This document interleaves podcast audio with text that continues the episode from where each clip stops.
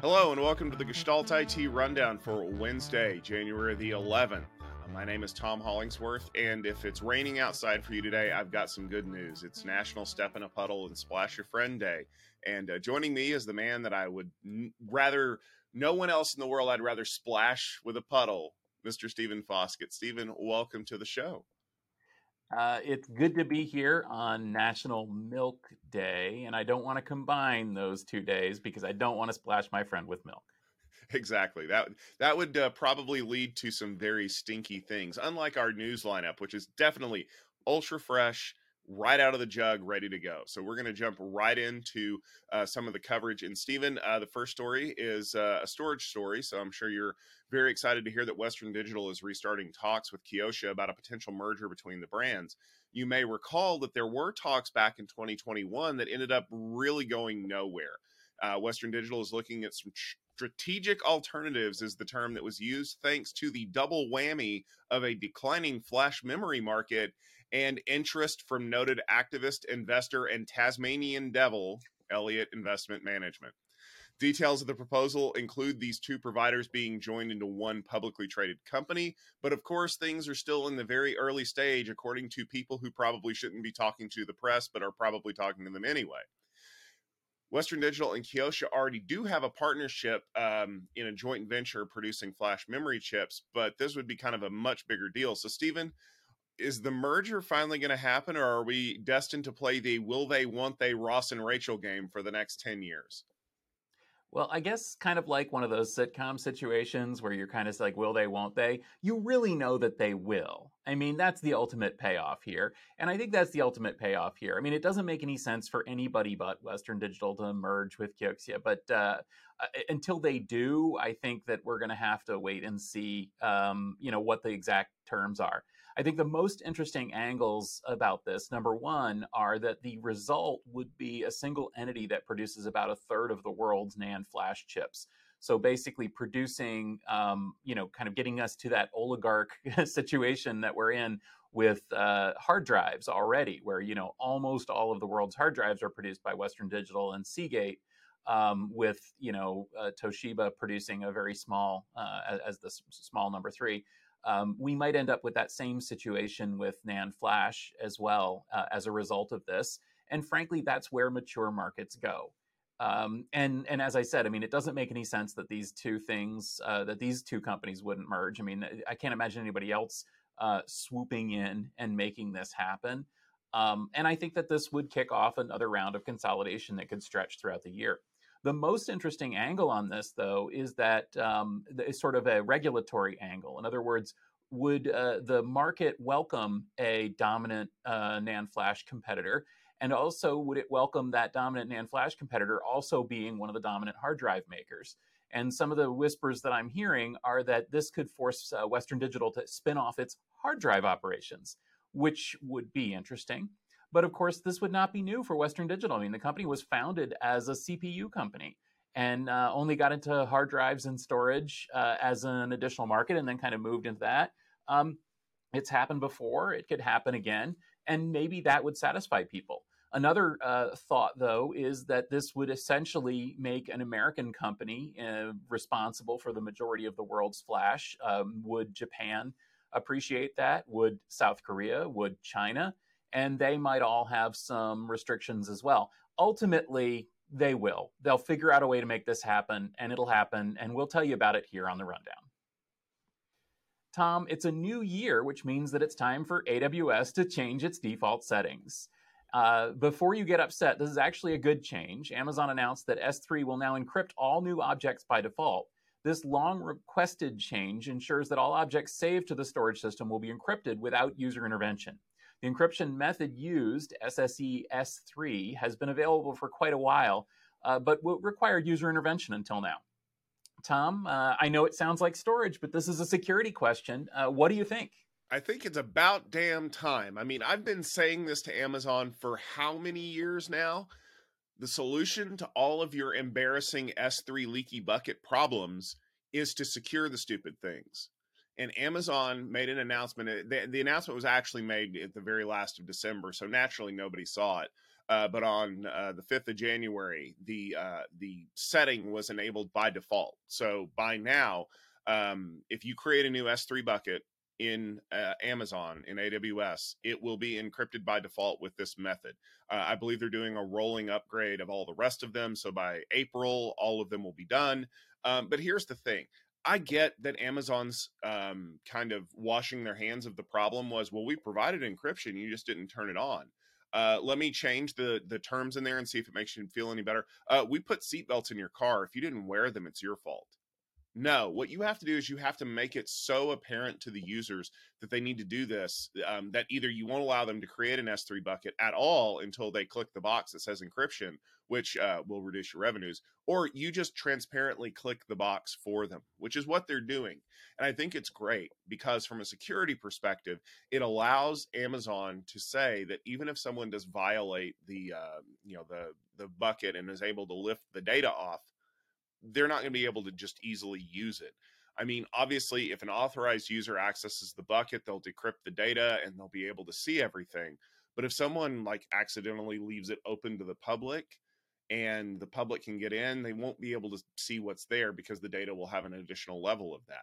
And I think that this is something that's super important because you can't trust people to do the right thing, either because they don't realize it's the right thing to do, or worse yet, especially in a world of cloud, things are moving so fast that one more checkbox to click is often something that gets forgotten. Even in the best of best practices, it's easy to overlook one little thing. The problem is, is that if you overlook, I don't know, like the subnet mask on your IP system, it's going to throw an error back and say, "Oh, well, you know, that's not going to work," and you're going to go back and fix it. But if you, uh, if it's an optional checkbox that increases your security posture a hundredfold, but you just forget to click it and it doesn't throw a warning whenever you uh, agree to it, that's a different issue to have. So I applaud Amazon for stepping up and saying, hey, we're finally going to enable the thing we told you to turn on anyway. And I would expect that nobody's going to notice except for the hackers who are now going to kick the can down the road a little bit more because an easy way for them to uh, get data just disappeared. All right, Stephen, you may recall uh, that we covered a story on the rundown late last year that is finally official. Fungible has been acquired by Microsoft. Now, we talked about this in our previous story about how they're going to be integrating the DPUs into Microsoft Azure. The Fungible team is officially reporting to the data center infrastructure team. However, there was a curious note in the very short story from Microsoft. Uh, they're going to be working on multiple DPU solutions. Stephen, given the phrasing of that statement and the fact that a number of DPU manufacturers in the industry are not happy about Microsoft buying Fungible, do you think Microsoft is going to continue to keep this as an internal only offering? Or do you think maybe they might offer fungible assets commercially once again? Well, that's an interesting idea, but I don't think so. Um, I think everybody should just calm down. Uh, no, I, I, think that this is a, a an acquisition uh, signals Microsoft wanting to have a great um, uh, competitor for AWS Nitro. Uh, Fungible was good technology. It's a good team. Uh, having it as part of Azure, I think, is about uh, checking the boxes and making sure that they have a great competitive offering. Um, yeah, I know that there's some concerns out there about maybe Microsoft might enter the hardware market. Um, I just don't see it. I think that Microsoft will probably be focused on producing uh, the best Azure they can have. Uh, to me, the big aspects of this story, number one, are that the DPU market has now matured to the extent that, frankly, um, most of the DPU companies have been absorbed into uh, server platform vendors like Intel, AMD, and NVIDIA or into hyperscalers, which is where the whole concept came from, like you know, Amazon and Microsoft. And uh, I think that uh, this is really a sign that a DPU is, um, well, I don't want to say a feature, not a product. It's uh, it's part of the platform, not something you add to the platform. In other words, I can see uh, definitely there's tremendous value, and we're going to talk about that with Intel's Sapphire Rapids launch. There's tremendous value in accelerators uh, DPUs provide a lot of accelerator capability, and that's why, uh, as I mentioned, uh, you know, Intel, AMD, and NVIDIA have been really kind of doubling down on uh, bringing DPUs to market. Um, same thing is true in the cloud. And I think that that's really what we're seeing here. I think that we're seeing that uh, a true, you know, moving the development to really focus on the cloud stack is a good move overall for cloud customers. It's a good move for Microsoft as it was for Amazon. And frankly, it signals that maybe a DPU company was not such a great idea after all. And to me, that's really the takeaway here. Uh, DPUs are part of a platform, not a product. Tom, you want to know what it looks like when a government agency is finally tired of stalling and inaction? Well, I think everybody would. But uh, we actually have it here. Uh, ladies and gentlemen, the FAA, Airline Oversight Agency, has announced a sweeping order that sets 2024 as the deadline for aircraft operators to either install new altimeters or shield existing ones to eliminate the supposed threat from C-band 5G radios. The new rules come amidst a flurry of back and forth arguing from providers like AT&T and airlines. The providers had slowed the rollout of C- band tech near airports as a show of good faith to allow them to fix their altimeters and to get 5G to market. Uh, but the lobbyists for the airlines wanted to make the ban permanent. The FAA eventually thought differently, which is probably the right move. Approximately 8,000 aircraft will need to be adjusted, with about 200 of those requiring a full replacement of activity. Uh, Tom, do you think the FAA did the right thing here? I think the FAA did the only thing they could do, which, uh, as I was talking about in the in the pre-show uh, discussion, um, if you're a parent and your kids are bickering with each other, eventually you just step in and go, "I'm the parent. I'm in charge. Go to your rooms." And that's effectively what the FAA did here. They looked at all of the data, and and by the way, if you read the uh, the linked stories that you'll see out there from other places, um, most everybody else in the world thinks that we're insane because they're like, your job is to tell them to shut up and do what they're supposed to do. Why are you analyzing all of this stuff? So the FAA did what the FAA does. They're going to take their time. They're going to go through things. And then they came down with their ruling, which was, why are you not fixing things? they told the airlines that they were going to need to fix or filter the signals out from these altimeters and what did the airlines do with all of the time that they were bought by have by forcing AT&T and Verizon to slow down the C-band rollout? Oh yeah. They said well we don't want to fix things and you need to make it permanent because I don't want to have to do anything. And the FAA finally said enough. And the funny thing is now the airline uh, lobbying and and uh, industry agency, you know, the, the the board they put together to make them look really good. Their statement on it was, "Okay, well, I guess we'll do that, but you know, there's a supply chain problem, and it's going to be so hard for us to find stuff to put in the planes in a year, and you should have given us more time." And oh my God, just go to your room and clean it. Like that's how this feels to me granted, I, I, will say that the real solution to this is just don't put the 5G towers anywhere in the flight path of an airplane that could be using ILS or anything like that. Okay, that that that's a given, and we'll probably end up having to get there to some point, especially in areas like that. But the amount of feet dragging and stalling and whining and complaining coming from the airline industry, and the fact that they managed to get a whole bunch of airlines put on the exemption list anyway, like you know the 747-8, which granted it really isn't even flying much very more very much except for the fact that it's a cargo airplane like, come on. 200 of these things need to be replaced out of something like the 8,000 that you're going to have to make some modifications to. That's it. Quit it. Otherwise, I'm going to ground you and take away your toys and make you sit here and think about what you've done. All right, now it's time to talk about the big story, the big story of the week, and possibly even one of the biggest stories of, of the last few months. And uh, I feel like that there should be like trumpet music right now or something, because if you were curious as to when Intel would actually launch their fourth generation Xeon processors, consider your curiosity satisfied because the answer is yesterday. Intel's long rumored Sapphire Rapids architecture is now a, official as of January the 10th. Uh, biggest takeaways from the official coverage that we're seeing on all the great posts that were released yesterday inc- are the inclusion of accelerators on the CPU die to help increase performance for specific workloads like SSL encryption, 5G, and networking that's built on Intel DPDK. Uh, these features do curiously come with something called Intel On Demand, which is a service that allows you to purchase CPUs now for a reduced cost and then unlock those accelerators at a future date for an additional fee. There's even discussion for two of Stephen's favorite topics that would be Optane and CXL. But Stephen, you have been on top of this release as we've been seeing it rolling forward to its inevitable conclusion. Tell us what stands out in this announcement for you. Well, I think the takeaway here is that Sapphire Rapids uh, gives Intel a really competitive server platform to AMD. I think that I, I, can say that again. Yes, I know that AMD's Genoa is impressive. I know that there's some big numbers in there, but for the reality of the market, for the real world, for the the the way that people are using and buying and, and deploying these servers, uh, Sapphire Rapids 100% is compatible competitive with AMD Genoa. There's no reason that a company has to switch to AMD or in order to avoid you know egg on their face, which was kind of the case uh, previously uh, until this announcement. So, so that being said, let me explain my uh, conclusion here.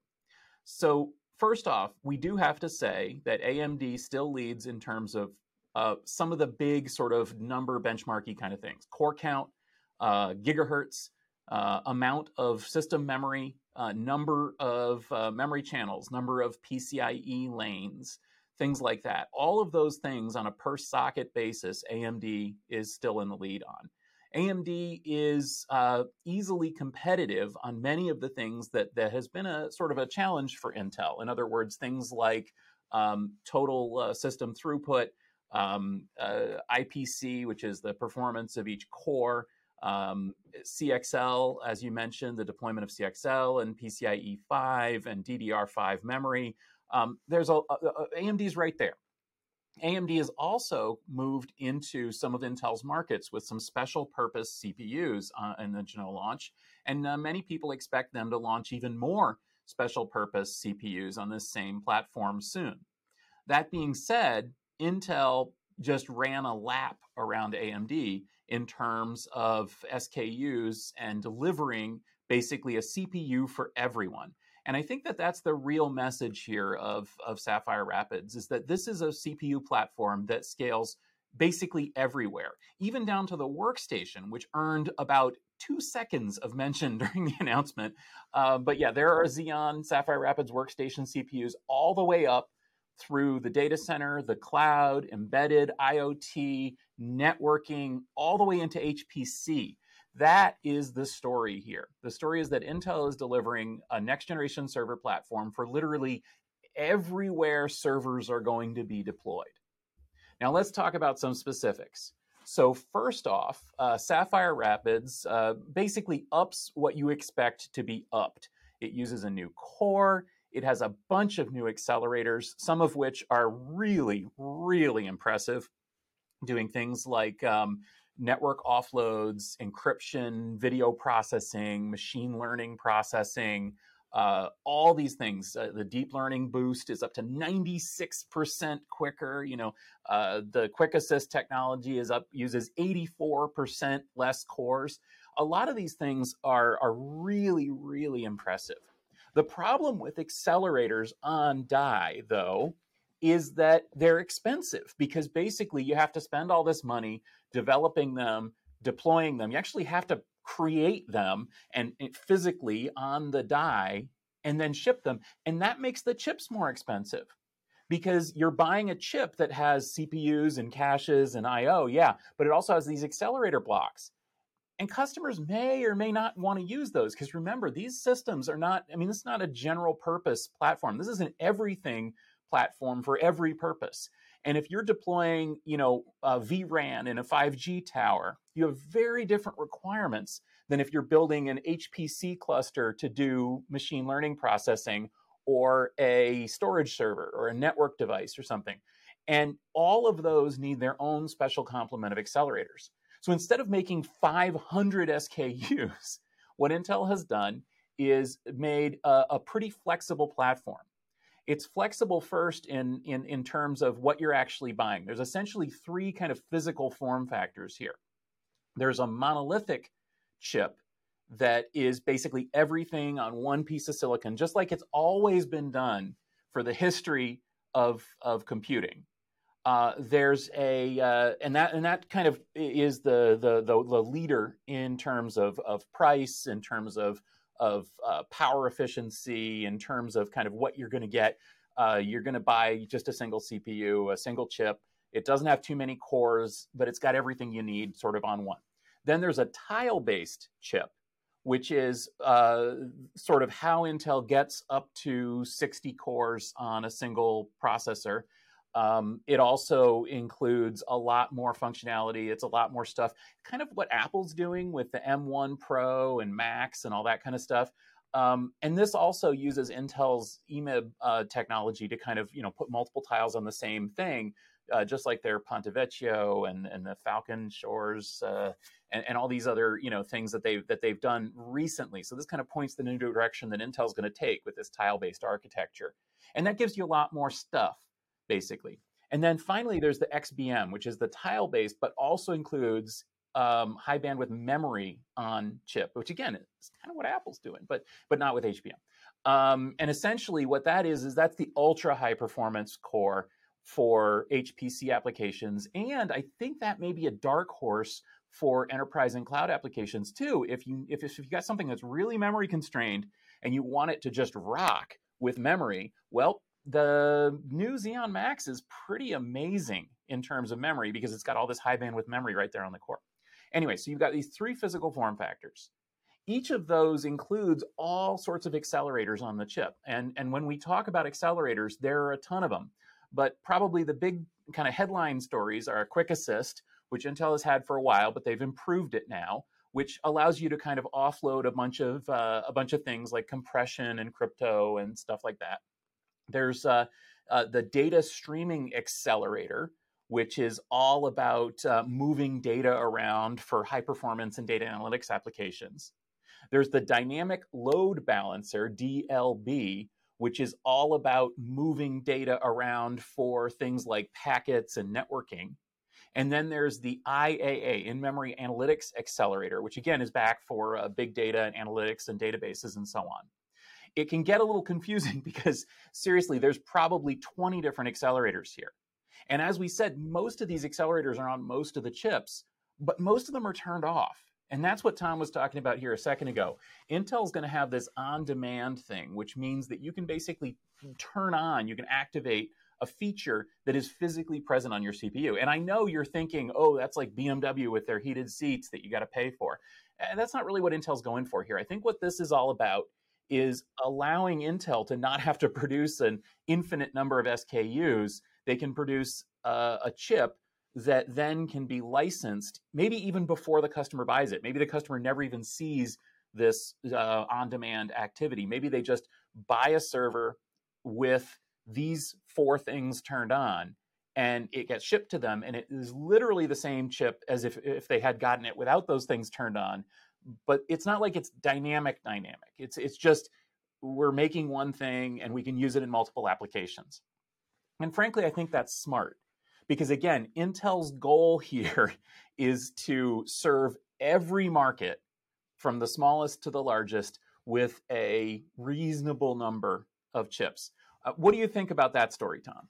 So I think it's a really fascinating way that uh, someone who looks at the chip market and realizes that they need to have better intelligence on how to package these things would go about doing it. And and let's be fair, we, we're we're Pat Gelsinger fanboys. We we've said that a number of times. But I think this is actually this is an engineering solution to a product problem, and I love it. So think about it like this: you've got a chip that has these accelerators turned on, and there's a mix of accelerators, right? So something like 50 SKUs that Intel has right now, which is awesome instead of like 500 of them because every one of those little accelerator combinations could cause a different SKU to be produced.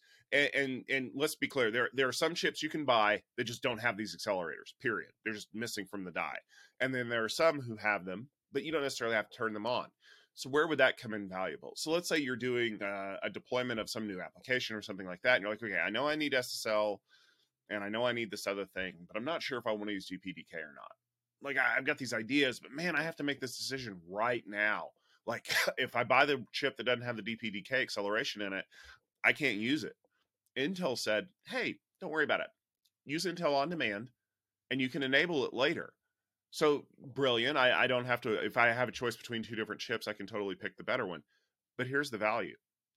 Once you turn that on, I know that you're using it. You're licensed to use it, which means I can track the revenue that that given accelerator provides to the system. And we've seen this with licensing schemes a lot. Even if you make the license practically like free, like like as little as possible, what you're really doing is tracking the usage and you're collecting data.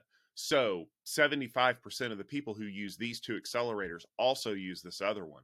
So when someone in that line of business tries to go and buy a chip, my recommendation is no, no, no, don't buy that one, buy this one because the odds are good you're going to want to use that.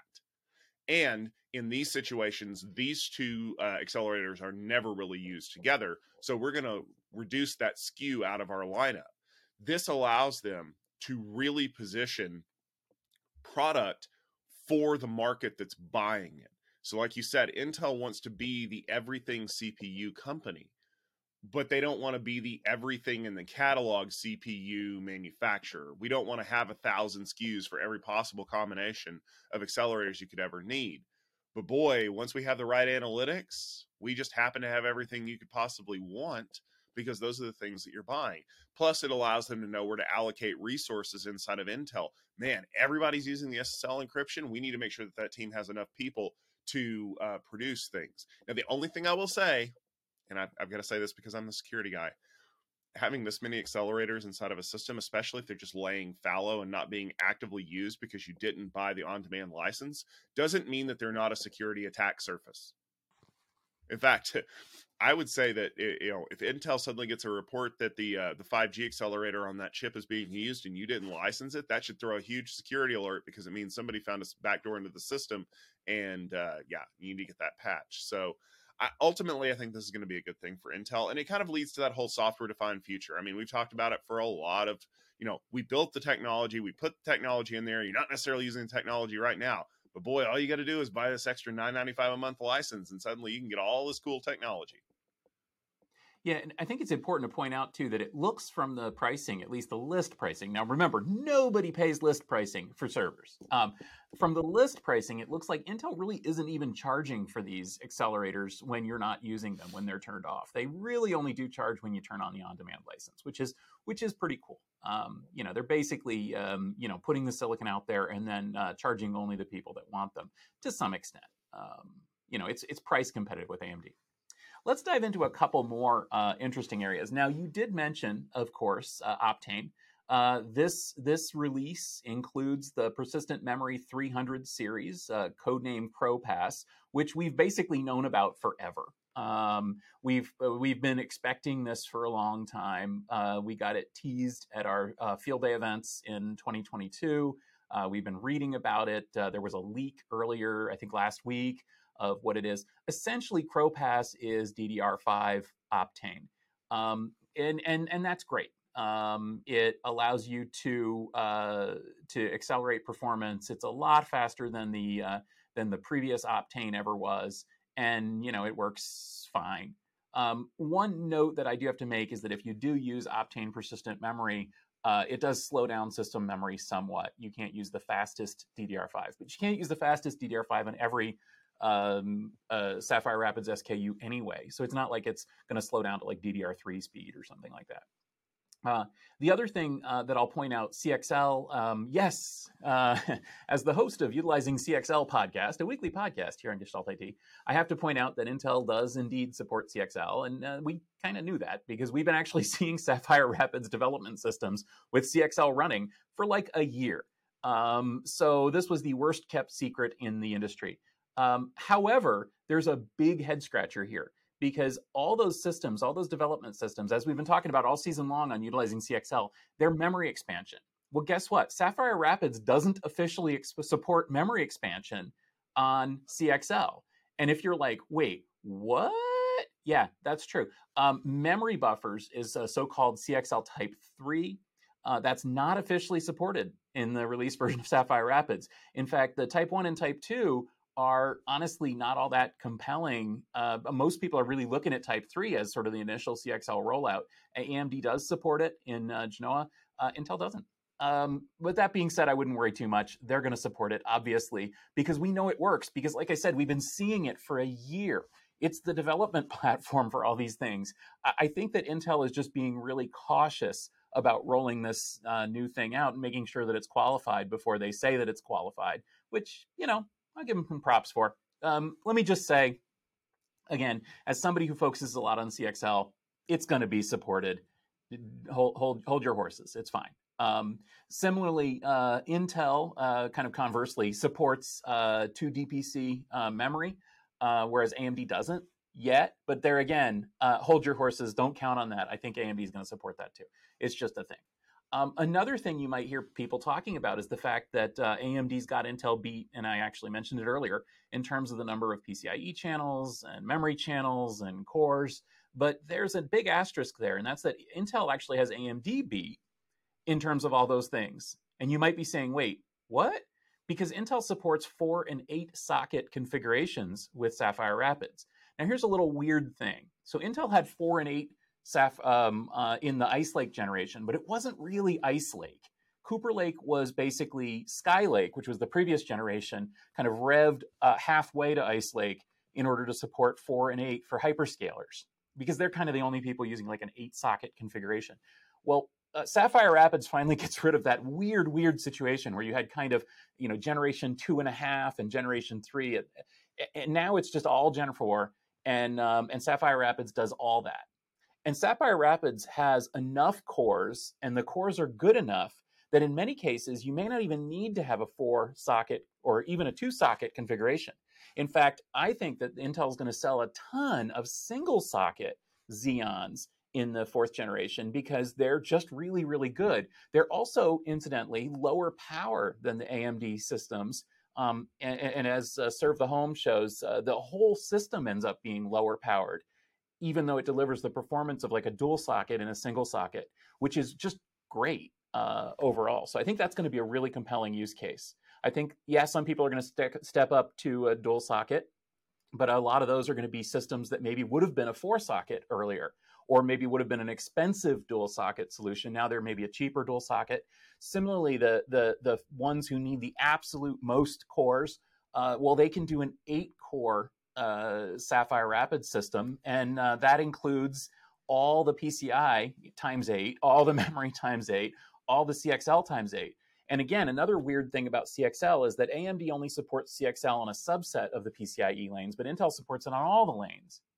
Intel so far only allows you to have four memory or expansion modules over CXL, but again, I think that that's going to be uh, in, increased in the future. And essentially, back to what I started with here, Sapphire Rapids is the everything platform because it goes all the way from single socket workstation and single socket, you know, uh, embedded IoT device all the way up to eight socket monster memory monster device with accelerators and and CXL and um, Optane memory and all this kind of stuff.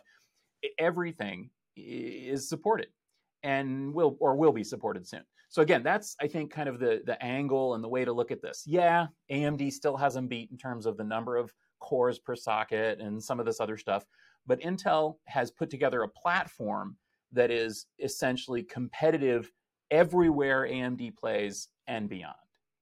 Uh, speaking of things that are coming up in 2023, we had a couple of uh, interesting events that we want to make sure you're aware of. The first one, of course, is near and dear to my heart. It's a networking field day. Uh, we're going to be having networking field day, the 30th edition, uh, next week, uh, January 18th through the 20th. Uh, you can tune into techfieldday.com to learn a little bit more about who's presenting and who will be there. And then the week after that, Stephen will be out in Silicon Valley for um, Cloud Field Day 16.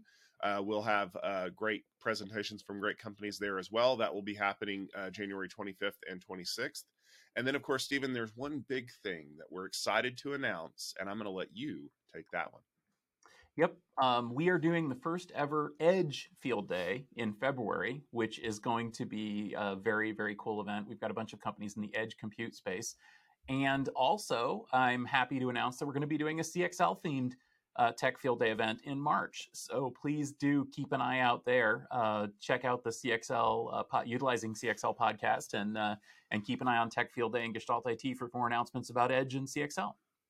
Absolutely. And make sure that you stay tuned to the rundown. We will be here every Wednesday at 12:30 Eastern Time to bring you more great news about all of the great things happening in tech and maybe sometimes some of the not so great things. But we like to try to keep it positive as much as we can around here. Um, if you have a story that you'd like us to cover, please make sure you tweet at Gestalt IT, use the hashtag rundown. You can also follow us in your favorite podcast application of choice if you prefer to get your news in the audio variety. Uh, but we'll be back next week with uh, more great stuff. So until then, thanks for tuning in. Take care, and we will see you soon.